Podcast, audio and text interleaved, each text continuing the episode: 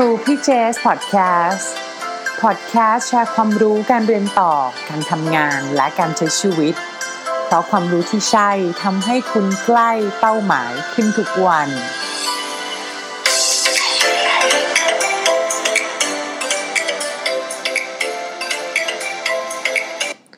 สวัสดีค่ะขอต้อนรับเข้าสู่ครูพี่เจสพอดแคสต์คุณอยู่กับเจสภักษิกรทับทิมทองนะคะ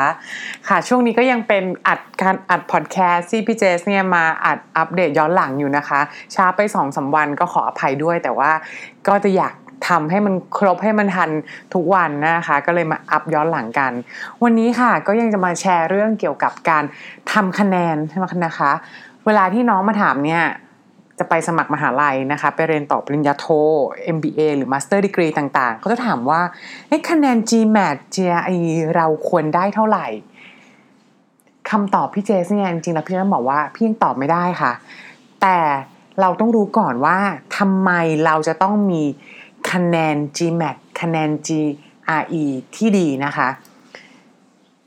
อย่างคะแนน GMAT นะคะเรารู้ไหมคะว่าทาง Top MBA เนี่ยโดยเฉพาะในอเมริกาเนี่ยดู GMAT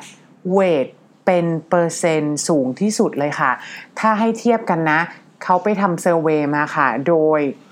เว็บไซต์ Poets and Quants นะคะที่เป็นเว็บไซต์ที่ให้ความรู้ต่างๆเกี่ยวกับการไปเรียนต่อ MBA เนี่ยเขาก็ไปถามค่ะไปถามทีมคณะกรรมการ Admission Office ของหลายๆมหาลัยทำเซอร์เวย์ขึ้นมา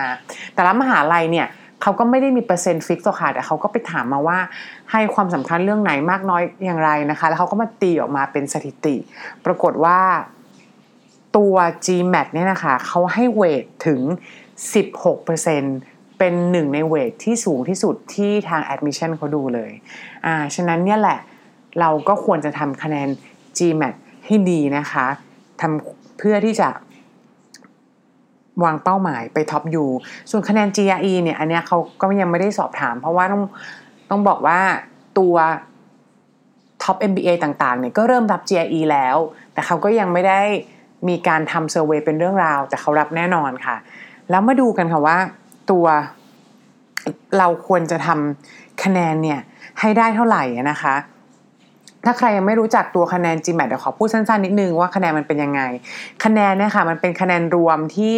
มาจากผลของคะแนนที่ฝั่ง Quant แล้วก็ฝั่ง Verbal เอามารวมกันแล้วมันจะเป็นคะแนน Composite Data อยู่ในช่วง Range 200ถึง800นะคะคะแนนรวมกันส่วนคะแนน GRE เนี่ยนะคะเขาจะเป็นคะแนนที่ไม่สามารถรวมกันได้แต่เป็นดูเป็นคะแนนแยกก็จะดูไปเลยว่าคะแนน Quant เนี่ยก็จะเต็มของ GRE เนี่ยจะเต็ม170คะแนน Verbal ของตัว GRE ก็จะเต็ม170นะคะเนี่ยก็เป็นช่วงคะแนนเนาะแล้ววันนี้พี่เจจะมาแชร์ค่ะว่า5ขั้นตอน5วิธีที่เราจะดูไงว่าเราควรจะได้คะแนน GMAT GRE เท่าไหร่นะคะอันดับแรกเลยก่อนเราจะไปที่ไหนเนี่ยพี่เจจะบอกว่าให้เราทำ profile assessment ของตัวเองค่ะเราต้องรู้ profile ของตัวเองก่อนเลยนะ profile ของเราเป็นยังไงบ้างในเรื่องของอันดับแรกเนี่ยในเรื่องของอาชีพเรื่องของอุตสาหกรรมที่เราทำ pre MBA career หรือ pre MBA industry เนี่ยเราตรงเนี้ยสำคัญยังไงเพราะเราจะได้รู้ว่าเราอยู่ในภูที่ competitive มากน้อยแค่ไหนนะคะเช่นเราอยู่สาย banking สายการเงินค่อนข้าง competitive เราเพราะว่ามีคนสมัครเยอะเราอยู่สาย management consulting อันนี้ก็คนสมัครเยอะเหมือนกันอยู่ในสาย engineering โอ้ยวิศวกรอันนี้ยิ่งสมัครเยอะเลยค่ะเพราะคนที่ไปสมัคร MBA ส่วนใหญ่นะที่เป็นต่างประเทศก็มาจากอินเดียค่ะแล้วคนอินเดียเนี่ยพี่เจสไปคุยกับเพื่อนนะมันเป็นอะไรก็ไม่รู้นะคะมันเป็นเหมือนธรรมเนียมอ่ะคือบ้านเราถ้าเกิดเมื่อก่อนคนเก่งๆจะไปเรียนหมอใช่ไหมแต่ถ้าเกิดพอเป็นคนอินเดียถ้าเกิดเขาไม่รู้จะเรียนอะไรแล้วเขาก็เก่งนะคนอินเดียเนี่ยจะไปเรียนวิศวะก่อนเลยค่ะเพราะว่าแหล่งงานที่เป็นเกี่ยวกับ IT กับวิศวะที่นั่นมันขายได้ถ้าเกิดเขาเรียนเก่งเนี่ยเขาจะต้องไปเรียนวิศวะก่อนเลยเพราะยังไงมีเงินแน่นอนแล้วฉะนั้นพวกนี้คนอินเดียก็ไปสมัครเยอะมันก็ทำให้คนที่เป็นสายวิศวะเนี่ยเป็น competitive pool เหมือนกันนะคะเนี่ยแหละค่ะอันเนี้ยก็รวมถึงตัว เมื่อกี้พี่เจสบอกว่าอันดับแรกคือดู pre MBA career ใช่ไหมก็รวมถึง undergrad degree ด้วยว่าเราเรียนปริญญามาทางสายไหนเมื่อกี้ก็พูดส่วนใหญ่พูดไปเกี่ยวกับสายที่ค่อนข้าง competitive คนสมัครเยอะแล้วคนสมัครน้อยคืออะไรก็คือสายที่อื่นที่เราไม่คิดว่าจะมาทำสายธุรกิจอะค่ะบางคนก็จะเป็นสายจิตวิทยาบางคนอาจจะเรียนอักษรมาบางคนเป็นครูเป็นหมอก็อยากมาเรียน MBA พวกเนี้ยเป็นสายที่มาจากสายที่มีคนสมัครน้อยทำให้มันไม่ competitive ตรงนี้เพราะอะไร competitive ไม่ competitive สมัครน้อยสมัครมากเพราะว่าหลักๆแล้วคณะกรรมการ admission โรงเรียนมหาลัย top MBA นะคะเขาอยากจะสร้างคลาสที่มีความหลากหลายมี diversity สูงเขาก็จะเลือกคนกลุ่มนึงมาเนี่ยที่เป็น representative จาก finance จากการเงินจาก fund management จาก investment bankingจากคนที่เก่ง private equity คนที่ทำ startup อันนี้มาจาก finance อาจจะแล้วก็จะมีจากคนที่มาจากสาย consulting ด้วยอาจจะเป็น consulting ด้าน IT อะไรก็ว่าไปรวมถึงคนที่เป็นตัวแทนที่มาจากสายหมอสายครูฉะนั้นถ้าเรามีคนที่เป็นตัวเลือกที่เหมือนเราเยอะเราก็มีโอกาสเข้าแข่งขันเนี่ยสูงขึ้นนะคะเข้าใจเนอะแล้ว profile assessment เรื่องต่อไปที่เราดูก็คือเรื่อง GPA ก็ดูเหมือนกันอย่างเวลาเราไปเรียนเนี่ยprofile assessment เนี่ยที่ทางมิชชั่นที่สถาบันมิชชั่นที่ทับยูทำให้นักเรียนนะคะมันจะมี profile assessment map แล้วมันจะมีตัวหนึ่งที่เรียกว่า academic capability ความสามารถในการเรียนรู้ความสามารถในการโชว์ intellectual capability เนี่ยตรงนี้จะดูจากอะไรก็จะดูจากตัว GMAT กับ GPA นั่นแหละค่ะฉะนั้นเราก็ต้องรู้ว่าเราเนี่ยได้ GPA ประมาณเท่าไหร่เป็นฐานก่อนเพื่อจะเอาไปบวกกับไม่เชิงบวกหรอกเพื่อเอาไปดูประกอบกับ GMAT ว่าเราควรจะได้เท่าไหร่นะคะสิ่งที่เราต้องดู profile assessment เรื่องอื่นก็จะมีรวมถึงเรื่อง work experience ด้วยทำงานมากี่ปีแล้วมากกว่างาน average ที่เขารับหรือเปล่ามากกว่างาน minimum ที่รับหรือเปล่านะคะแล้วก็จะรวมไปถึงในเรื่องของตัวเชื้อชาติตัวประเทศที่เรามาด้วยนะคะเพราะว่า diversity เนี่ยก็ครอบคลุมไปถึงเรื่องนี้ด้วยเหมือนกันอย่างส่วนใหญ่ใน Southeast Asia เนี่ยคนอาจจะไม่ได้แข่งเยอะมากแต่ถ้าเกิดมาจากไชน่ามาจากอินเดียนะโอ้โหคนแข่งเยอะมากเลยแล้วพี่เจก็จะบอกว่าถ้าใครเนี่ยมีถือพาสปอร์ตเป็นคนเวียดนามเป็นคนลาวนะก็เข้าง่ายกว่าคนไทยนะเพราะอะไรเพราะคนไทยเนี่ยก็จะสมัครเยอะกว่าคนประเทศลาวคนประเทศลาวเนี่ยยังถือว่าสมัครน้อยนะคะยังไม่ค่อยเห็นฉะนั้นถ้าเกิดเราถือพาสปอร์ตลาวเนี่ยเราก็โชว์เลยว่าเราเวลากรอกเนี่ยต้องเขียนเลยว่าเป็นสัญชาติมาจากลาวเราก็จะไปอยู่ภูที่คนสมัครจากลาวซึ่งบางทีแทบจะไม่มีเลยนะคะตรงนี้แหละก็เป็นการทำ profile assessment ค่ะตอนที่พี่เจสทำ profile assessment ให้น้องที่มาคุยกันที่ Mission to Top U สถาบันของเราเนี่ยก็จะทำ profile map พวกนี้แหละค่ะแล้วจะได้แชร์ให้น้องฟังว่าปัจจุบันเนี่ยน้องโปรไฟล์เป็นแบบไหนอยู่ในกลุ่มที่แข่งขันสูงมากน้อยเพียงใดนะคะเราจะได้รู้ตัวเองก่อนข้อแรกเลยอันดับที่2ค่ะให้เราตั้งเป้า target มหาลัยที่เราอยากไป target business school ที่เราอยากไปนะคะอันเนี้ยดูจากอะไรมีเอพิโซดนึงที่พี่เจสเคยแชร์ไปแล้วนะคะลองไปฟังแบบเต็มๆได้ถ้าให้ดูสรุปสั้นๆดู 3-4 อย่างอันแรกดู career goal ที่เราอยากไปคนที่อยากไป top finance ไป finance สายการเงินเนี่ยมันก็จะมี top finance school อยู่ไม่ว่าจะเป็น Wharton หรือ University of Pennsylvania นะคะ Columbia NYU หรือ New York แล้วก็มี Chicago Boothส่วน Stanford เองก็เก่งเหมือนกัน Stanford ก็มีศาสตราจารย์ให้ได้รางวัลโนเบลที่อยู่สอนอยู่ที่สแตนฟอร์ดนะคะเนี่ยก็จะเป็นการเลือกตามสาย career อันนึงก็คือเราก็จะดูโลเคชันบางคนดูโลเคชันแล้วก็ดูไลฟ์สไตล์ด้วยโลเคชันเนี่ยอาจจะเป็นในเรื่องของอิงกับทางความชอบส่วนตัวว่าบางคนชอบไลฟ์สไตล์แบบชิลๆแบบว่าไปเล่นเซิร์ฟได้คนเนี้ยก็ไป UCLA ก็มีเลยนะคะมีน้องที่แบบชอบ outdoor activity อะไรพวกเนี้ยเขาก็มีน้องที่ไป UCLA USC หรือ University of South Carolina อย่างเงี้ยอยากไปอยู่แถวแบบซานฟรานหรือบางคนชอบเมืองสไตล์แบบชิคๆหน่อยเนี่ยเขาบอกเลยพี่หนูอยากไปที่ไหนก็ได้เหมือนอยากไปมหาลัยไหนก็ได้ขอไปนิวยอร์กหรือขอไปบอสตันเนี้ยนะคะอันนึงก็คือจะดูในเลือกมหาลัยจาก culture fit ดูว่าเฮ้ยเราไปเจออลัมไนศิษย์เก่าของมหาลัยไหนแล้วเรารู้สึกว่าเอ้ยคนที่ไปเรียนมหาลัยเนี่ยจะมี สไตล์คล้ายๆกันเราอยากจะไปเจอเพื่อนที่มี culture มี character แบบเนี้ยก็อยากไปมหาลัยนี้นะคะเนี่ยก็ลองดูต้องตั้งเป้าลิสต์ออกมาก่อนประมาณ 5-7 มหาลัยแล้วก็ค่อยสโคปดาวลงมาเป็นมหาลัยที่เราอยากจะไปอย่างน้อยพี่เจต้องบอกเลยสักตั้งไว้สัก5มหาลัยนะคะอันดับต่อไปนะที่3ที่เราต้องทำก็คือเราไปศึกษาตัวสกูลโปรไฟล์ที่เราสนใจนะคะ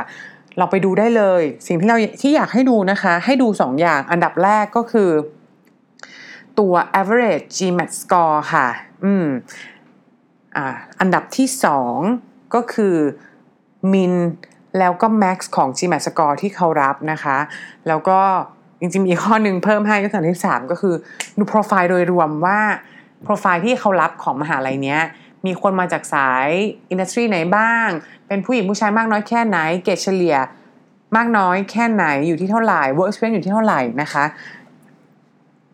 อย่างคะแนนที่พี่เจจะให้ดูนะคะ GMAT เนี่ยที่ต้องบอกให้ดูควบคู่กันให้ดูทั้งค่าเฉลี่ยแล้วก็ค่ามินกับแม็กซ์ด้วยอย่างเวลาเราไปเปิดดูตัวค่าเฉลี่ยคะแนนของมหาลัยท็อปอย่าง Harvard เนี่ยเราก็จะเห็นเลยนะโอ้โหคะแนนสูงจังเลย730แต่ถ้าเราสามารถไปดูข้อมูลที่เป็นมินกับแม็กซ์ได้แล้วพี่จะให้ดูมินกับแม็กซ์ที่เป็นเขาเรียกว่ามิด 80% ทายอะค่ะตรงกลาง 80% ที่เขาได้เนี่ยเขาอยู่ในช่วงเท่าไหร่เราก็จะเห็นเลยว่าส่วนใหญ่เนี่ยจะอยู่คะแนนอยู่ช่วงประมาณ680ถึง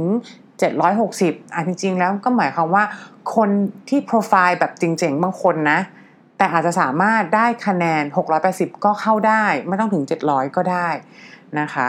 ตรงนี้ให้เราดูก่อนว่า target ของเราเนี่ยมีโปรไฟล์แบบไหนแล้วตอนนี้แหละค่ะก็จะมาเข้าอันดับที่4คือเราเนี่ยจะต้องเริ่มประเมินแล้วค่ะว่าเราอยู่ในระดับที่ต้องแข่งขันสูงมากน้อยแค่ไหนนะคะเรียกว่าเหมือนแบบ assess your competitive level อะค่ะอย่างขั้นตอนแรกพี่เจจะบอกแล้วว่าให้เราเอาดูโปรไฟล์รู้ตัวเองเนอะโปรไฟล์ assessment ของตัวเองแล้วอันดับที่3เราก็มาดู target profileของมหาลัยแล้วเราก็เริ่มเอามาเทียบกันค่ะทีนี้เราก็จะดูได้แล้วว่าเราอ่ะมีโอกาสเข้าได้มากน้อยแค่ไหนหรืออยู่ในภูที่แข่งขันสูงแค่ไหนนะคะตรงนี้มันก็จะไปเอฟเฟกต์กับตัวอันดับสุดท้ายคือข้อ5เราจะได้รู้ว่า target GMAT target GRE ของเราเนี่ยควรจะเป็นเท่าไหร่นะคะถ้าพูดง่ายๆเลยก็คือว่าถ้าเกิดเราพอดูออกมาแล้วเนี่ยเราอยู่ในกลุ่มโปรไฟล์ที่มัน competitive มากเลยอะอย่างที่พี่เจสบอกไปเมื่อกี้ว่าอุ๊ย engineer เนี่ยมีคนสมัครเยอะใช่ไหมแล้วเราก็ดันจบดีกรีปริญญาที่เป็น engineer มาแล้วเราก็ทำสายวิศวกรก่อนด้วยแล้วเราก็ทำงานเฉลี่ยมาสักประมาณ 3-4 ปีซึ่งมันก็เท่ากับค่าเฉลี่ยของตัว work experience ที่มหาลัยท็อปยูนั้นไปเนี่ยแล้ว GPA เราก็ได้ประมาณแบบกลางๆเนี่ยค่ะกลางๆค่าเฉลี่ยของเขาอาจจะอยู่ที่3สมมุติอยู่ 3.5 นะอันเนี้ยเราอยู่ที่สายที่เขาเรียกว่า competitive มากๆเลยฉะนั้นเราก็เวลาจะทำ GMAT นะคะเราก็ต้องตั้ง target pool ให้บวกขึ้นไปจากคะแนน average อีกนะคะสมมุติคะแนน average อยู่ที่700เราก็ต้องบวกไปสัก20คะแนน720หรือบวกไป30คะแนน730เพื่อที่จะเป็นทาร์เก็ตที่ถ้าเกิดเราได้ GMAT เท่านี้เราจะมีส่งให้เราเนี่ยเพิ่มความสามารถในการเข้าได้นะคะและอีกเคสหนึ่งถ้าเราอยู่ในกลุ่มโปรไฟล์ที่คนสมัครไม่เยอะเรียกว่าเป็นโปรไฟล์ที่มาจากสายหมอหรือสายคุณครูแล้วกันสมมติเนี่ยคนเนี้ยน้องคนเนี้ยเรียนจบสายหมอมาแล้วก็ทำงานเป็นหมออยู่โรงพยาบาลทำงานคลินิกทำงานมา 7-8 ปีแล้วปรากฏว่าโอ้ไม่ได้ชอบสายหมอสายรักษาคนไข้ขนาดนั้นแต่อยากจะมาทำงานสายแบบกลยุทธ์อาจจะเป็นกลยุทธ์ที่ทำเกี่ยวกับโรงพยาบาลอยู่เหมือนเดิมนี่แหละแต่อยากเป็นฝ่ายที่คิดเกี่ยวกับการพัฒนาธุรกิจ Business Development เนี่ยโปรไฟล์เนี่ยก็จะเห็นว่าอยู่ในภูที่คนสมัครมาเยอะใช่ไหมเป็นหมอแล้วก็ work experience ก็ถือว่า เยอะกว่าค่าเฉลี่ยถ้าสมมติว่าค่าเฉลี่ยเขาอยู่ที่ 3-4 ปีคนนี้มีค่าเฉลี่ยการทำงานอยู่ที่ประมาณ7ปีเนี่ยก็จะมีอยู่ในภูที่เรียกว่า competitive level เนี่ยไม่สูงมากนักฉะนั้นเวลาเราตั้งเป้า GMAT ของเราเนี่ยมันก็มีช่วงได้ว่าเราจะสามารถถ้าเกิด GMAT เนี่ย average ของคลาสหรือ mean ของคลาสอยู่ที่ประมาณ700เราก็อาจจะได้คะแนนที่อยู่ในช่วง mean เปอร์เซ็นต์ไทยที่20-30เนี่ยอาจจะอยู่สักที่ประมาณ670ก็เป็น target ที่ถ้าเกิดเราได้คะแนนเท่านี้เราก็สมัครมหาลัยนี้ได้นะคะนี่แหละค่ะก็ถ้าเดี๋ยวสรุปสั้นๆให้ฟังอีกทีนึง5สเต็ปให้เรารู้ว่าเราควรจะได้คะแนน GMAT GRE เท่าไหร่ดีอันแรกทำ Profile Assessment ของตัวเองรู้ว่าเราอยู่ตรงไหนข้อ2 Identify Target School ของเราข้อ3ไปศึกษาดู Target School Profile ว่ามีคะแนน GMAT อยู่ที่เท่าไหร่ในปีล่าสุดมี Class Profile มันยังไงข้อ4นะคะเราลองมา assess ดูว่า competitive level competitive pool ของเราเนี่ยมันเป็นยังไงสูงต่ำแค่ไหนข้อ5เราจะได้มาประเมินตัวคะแนน GMAT ที่เราต้องตั้งเป้าไว้ให้ได้นะคะนี่แหละค่ะก็เป็นสิ่งที่อยากจะแชร์แล้วก็เป็นสิ่งที่สถาบันมิชชั่นท็อปยูเนี่ยทำให้น้องที่มาทำโปรไฟล์รีวิวกับพี่เจสนะคะใครที่สนใจอยากจะทำโปรไฟล์รีวิวเนี่ยก็ติดต่อเข้ามาได้นะคะต้องบอกว่าสำหรับน้องที่ฟังพอดแคสต์แล้วนะอันนี้พี่เจสให้เป็นพิเศษเลยคือปกติการทำ Profile Assessment ก็คือมีการคิดค่าใช้จ่ายแหละแต่สำหรับน้องที่ refer มาว่าคือมี condition 2 อันแล้วกัน1ฟังพอดแคสต์มา2มีคะแนน GMAT มาแล้วอะแต่ไม่รู้ต้องอัพไปเท่าไหร่คือคะแนนจะเท่าไหร่ก็ได้นะมาคุยเลยตรงนี้พี่เจสไม่คิดค่าใช้จ่ายนะคะก็อยากให้น้องเนี่ยได้รู้ว่าตัวเองโปรไฟล์เป็นยังไงค่ะก็ทักไลน์มาได้ที่ @missiontotopu นะคะวันนี้ขอบคุณค่ะที่เข้ามาฟังพอดแคสต์แล้วก็เจอกันใหม่เอพิโซดหน้าสวัสดีค่ะ